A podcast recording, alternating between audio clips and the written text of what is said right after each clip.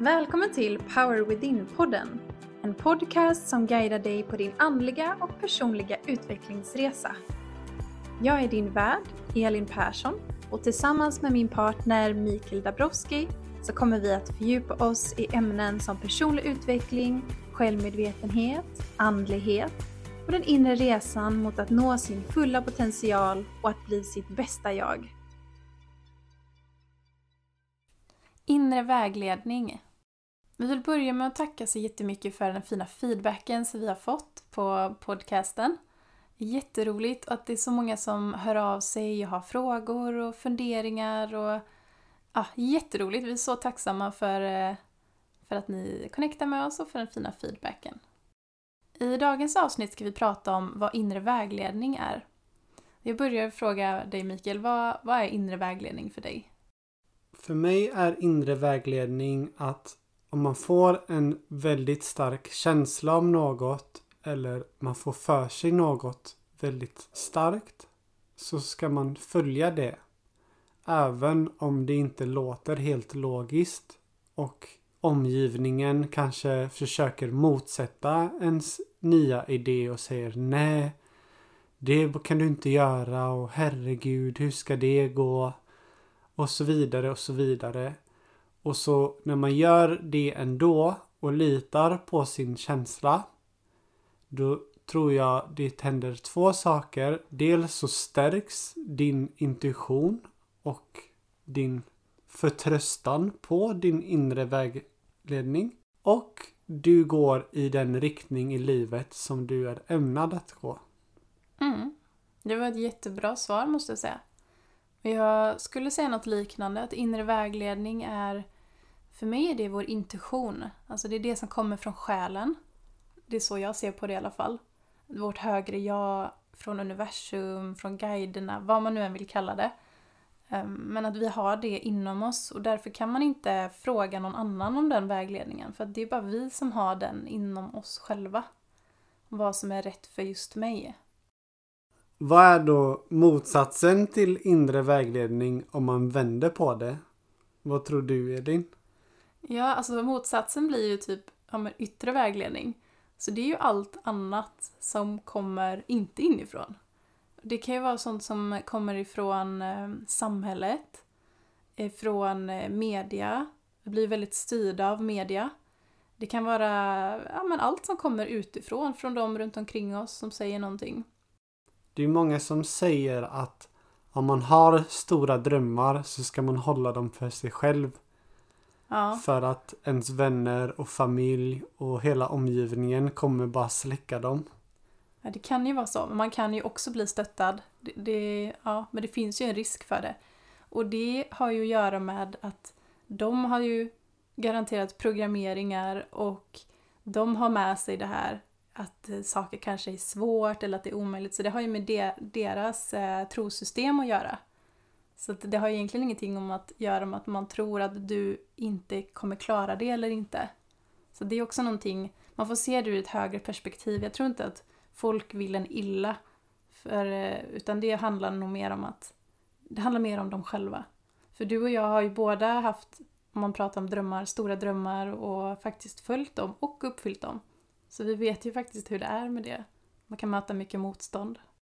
Ja, men om vi konkret kollar på vad är inre vägledning för dig?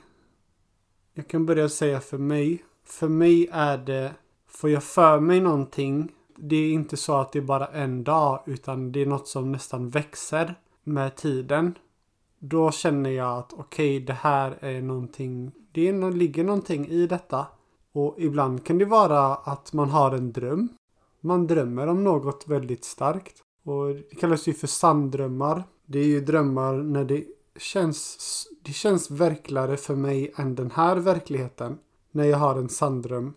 Och jag kan liksom vakna med en ny känsla i mig. Och då vet jag att okej, okay, det är det här ska jag göra. Mm. Det är jättehäftigt. Du får till dig det via drömmar då kan man säga. Din vägledning. Ja, alltså det kommer på olika sätt. Men oftast händer det bara spontant. Att det bara dyker upp från ingenstans. Eller jag får en förnimmelse. Eller så får jag en väldigt stark känsla av något. Eller så har jag drömt det. Mm. Hur fungerar det för dig? Ja, alltså jag, jag kan få det på så många olika sätt. Jag kan också få det i drömmar. Till exempel så har jag fått jättemånga scener till min bok. Det fick jag i meditation eller i drömmar. Eh, så det var ju också vägledning till mig och till mitt skrivande. Men ja, det kan komma i drömmar, det kan komma när jag mediterar, det kommer som bilder. Men ibland kan det bara komma, du vet när man gör något sånt där eh, lite hjärndött typ, eller lite, man bara vilar, typ som att man står och diskar eller borstar tänderna. Du vet, sådana situationer, där kan det komma, det bara slår mig liksom någonting, en tanke eller något sånt där. Och jag, för mig att veta vad som är min inre vägledning, det är ju det här med att, att känna liksom att en känsla blir väldigt stark, att jag blir uppfylld av energi och jag känner mig så glad av tanken. Då vet jag att okej, okay, det här är min själ som kommunicerar med mig, som vill visa mig vägen att det är hit jag ska. Det här leder oss vidare då till att man får en känsla versus det som vi kallar egot eller rädslor. Vad skulle du säga är skillnaden på det här, Mikael? Det lättaste sättet att avgöra om det är egot eller ens vägledningssystem, det är ju faktiskt att egot kommer ju vilja separera. Det är ju grundat i en rädsla. Det har ju någon tanke av separation i grund och botten. Oftast ter det sig så här. Man får en fantastisk idé och hinner man inte agera på den så kommer egot hoppa in och ge dig alla anledningar att inte göra det. Och tyvärr är det ju vanligast att man lyssnar på egot och så gör man inte det som man blev tydligt vägledd i från början. Man hade en stark känsla. Det kändes rätt. Sedan började man koppla in huvudet och helt plötsligt gör man det inte. Mm. Jag håller med dig. Det var det, det jag sa innan där, att det första känslan man får, så det första som kommer till en, den där spontana reaktionen, att det är vägledningen. Men sen när det logiska börjar kopplas in och hjärnan börjar sätta igång, ja men det är då liksom rädslan och allt det här kommer att nej men hur ska jag klara det här? Nej men det här kommer inte gå, där. vad ska folk tycka om mig? Och så blir man liksom, får man mer och mer tvivel. Eller så följer man egot eller rädslan istället. Ja, och det är ju otroligt svårt för det här går ju så snabbt, alla de här processerna. Mm. Men generellt, om vi går tillbaka till inre vägledning. Alltså den här känslan, den har ju hjärtat börjar rusa, man känner sig varm, man kanske börjar le, man känner sig glad. Det är väldigt lätt att känna igen den känslan. Ja. Det känns bra, helt enkelt. En lyckokänsla nästan. Man mm. känner sig upprymd.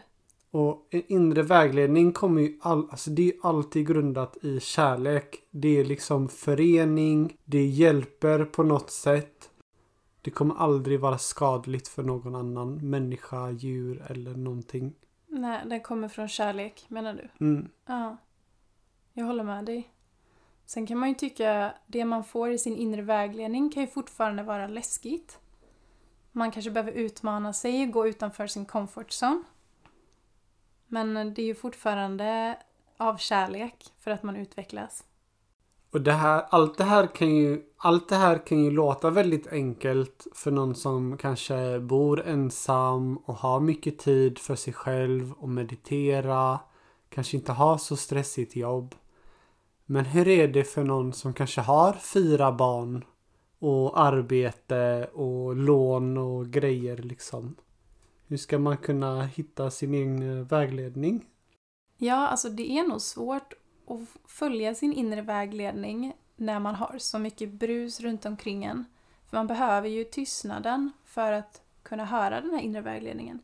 Även om det kan komma att man bara står och borstar tänderna, att man står eh, en stund själv eller eh, man sätter sig ner och bara andas fem minuter såklart, det, alltså jag tror det kommer ju hela tiden till oss vi är bara inte medvetna om att det är vägledning alltid. Men det är ju helt klart lättare att höra den inre vägledningen när man tar sig tid för sig själv. Och det behöver inte vara så mycket, men bara man innan man går upp ur sängen till exempel, att man tar tio minuter kanske och bara sitter och blundar, fokuserar på andningen, bara känner in hur, hur mår jag idag, vad känner jag för idag, finns det någonting som kommer till mig eller liknande. Eller att man tar en joggingtur, det funkar ju som meditation för många människor också. Ja, jag håller med och jag får upp ett väldigt bra citat. Om jag inte går inom mig så går jag utan mig. Mm. Det handlar ju mycket om detta. Ja, verkligen. Men vad händer då om man inte följer sin inre vägledning? Jag tror att om man inte följer sin inre vägledning då hamnar man på någon slags autopilot. Och man bara gör det som händer mer eller mindre. Man, man åker med vinden. Man håller inte riktigt i seglet utan man låter bara vinden ta en. Och det kan ju faktiskt också funka om man är i linje med sin egen sanning. Så att det här är ju en liten dubbel, eh, Ja, exakt. dubbelgrej. Jag förstår. Men om man inte är sann mot sig själv och man kanske ljuger och manipulerar. Då ser jag det mer som att så här karma kommer bara bolla runt en tills man börjar lyssna inåt. Mm. Man kanske inte mår bra om man inte följer sin inre vägledning. Man kanske möter mycket motstånd i livet. Motstånd kan ju vara bra för att man ska utvecklas, så det är meningen att vi ska möta det ibland. Men om det är liksom en konstant kamp, och man kämpar hela tiden, så kan det ju vara att man har tagit fel väg eller att man lyssnar för mycket på vad andra tycker. Man kanske har en dröm och man har den där inre vägledningen, känslan som är så stark att ja, men jag ska göra det här, jag känner att det här är meningen. Men så lyssnar man kanske på sina föräldrar, på sina syskon, på sina vänner, på sina kollegor. Och så håller man tillbaka. Och så kanske man inte känner sig lycklig eller man kanske inte känner livsglädje. Jag tror det är ganska många människor som inte känner livsglädje. Jag tror att det är lite hemskt att säga men jag tror inte många människor vet hur bra man faktiskt kan må. Mm, Och det är ju helt otroligt. Alltså vi lär ju oss sedan vi är små att gå emot våran inre vägledning. men hur tänker du att vi lär oss det när vi är små? Ja men speciellt då för killar. Alltså killar ska ju inte vara känsliga. Man ska inte gråta. Slår man sig så ska man resa sig upp och fortsätta. Mm. Man får liksom inte... Det som händer inuti är inte okej utan det är liksom bara nej men så här killar gråter inte typ. Nej men sluta. Ja, exakt. Typ och när det kommer jobbiga känslor så ska man rädda barnet ifrån de jobbiga känslorna och få den att tänka på något annat eller att eh, äta en glass eller ja, vad det nu kan vara. Och det är ju... Man vill bara väl men det blir kanske inte bra i slutändan utan det bästa är ju att man bara får vara, får tillåtelse att vara i känslan och känna den. Ja, för att om vi lär oss att det som händer inom oss är fel från en så tidig ålder. Det är inte så att det blir bättre med tiden utan det förstärks ju bara sen. Mm. Och sen tror jag att det kan vara svårt, det här är ett helt annat ämne men jag vill bara säga det kort. Att det kan vara eh, svårt det här med alla de här barnen som kommer nu, som föds, som är så kloka. Och jag har ju sett det bland min vänskapskrets att de, är, de har så mycket kunskap fast de är så små men vi ser på dem som barn, som okunniga. Och även om vi föräldrar ska vara här för att vägleda dem Självklart ska vi vara det. Men de kan ju också ha mycket kunskap, de har mycket känslor och att vi kanske inte alltid tar dem på allvar när de säger nej men jag vill inte göra det här eller jag känner inte för det här. Med, Medan vi kanske pushar på att jo men nu gör vi det för att det förväntas av dig att du gör så här. Ja, Om man inte följer sin inre vägledning så tror jag att det kommer komma fler möjligheter. Om det till exempel är meningen att Mikael, du ska flytta till Italien, säger vi. Det finns en mening, ett, ett, någonting du har valt innan du gick ner på jorden för att det finns något du ska lära dig där eller någonting som du kommer eh, bli väldigt lycklig av eller vad det än är. Det finns en mening i alla fall med det. Och så får du en möjlighet att åka till Italien och flytta dit. Men så kanske du stannar kvar för att du är rädd. Du stannar kvar där du är uppvuxen på grund av rädslor eller på grund av vad andra säger och tycker. Så du väljer tryggheten. Men jag tror inte att bara för att man en gång då inte gick på sin inre vägledning, att det liksom är kört. Utan jag är helt säker att universum levererar fler öppningar. Det kanske blir så att amen, du, du tar en liten extra väg och sen kommer du tillbaka till den här vägen om ett år, tre år, fem år, tio år. Så får du en ny möjlighet att eh, åka till Italien. Så tror jag i alla fall att det är. Att universum levererar fler möjligheter till oss. Om det är något som verkligen är menat så kommer de leverera gång på gång tills vi vågar ta den chansen. Ska vi avsluta det här med att ge lite enkla, konkreta tips på vad man kan göra för att lyssna och höra sin inre vägledning? Mm. Mina råd, det som har funkat för mig, det är meditation. Alltså mycket tid har jag haft för meditation och ja, bara sitta ner, fokusera på andningen och bara få liksom rensa typ i huvudet. Och när jag har liksom rensat allt som jag har i vardagen, alla saker jag går igenom, saker jag ska göra och allt det här. Till slut blir det liksom lugnt. Och då börjar det komma vägledning. Det är så jag upplever det i alla fall. När jag har rensat rent först. Eller när jag är ute i skogen och tar promenader. Det kan också vara ett bra sätt att ta emot vägledning. Och sen då framförallt att vara uppmärksam på när man får en känsla som är så stark som gör att du känner dig uppfylld av energi och du blir glad och ja, den där första känslan som kommer. Att vara uppmärksam på vad den är. Vad är dina tips Mikael? Man kan sätta mobilen i flight mode. Man måste inte alltid vara tillgänglig. Jag tycker att det allra bästa är att när man vaknar på morgonen så avsätter man åtminstone de första 10 minuterna för sig själv. Det kan vara så enkelt som att bara ligga och blunda. Man kan lägga händerna på hjärtat. Man kan andas. Man kan göra affirmationer. Man kan göra lite yoga. Allt förutom att sätta på mobilen för att så fort man sätter på mobilen så kommer det upp notifikationer och man sugs in i en värld.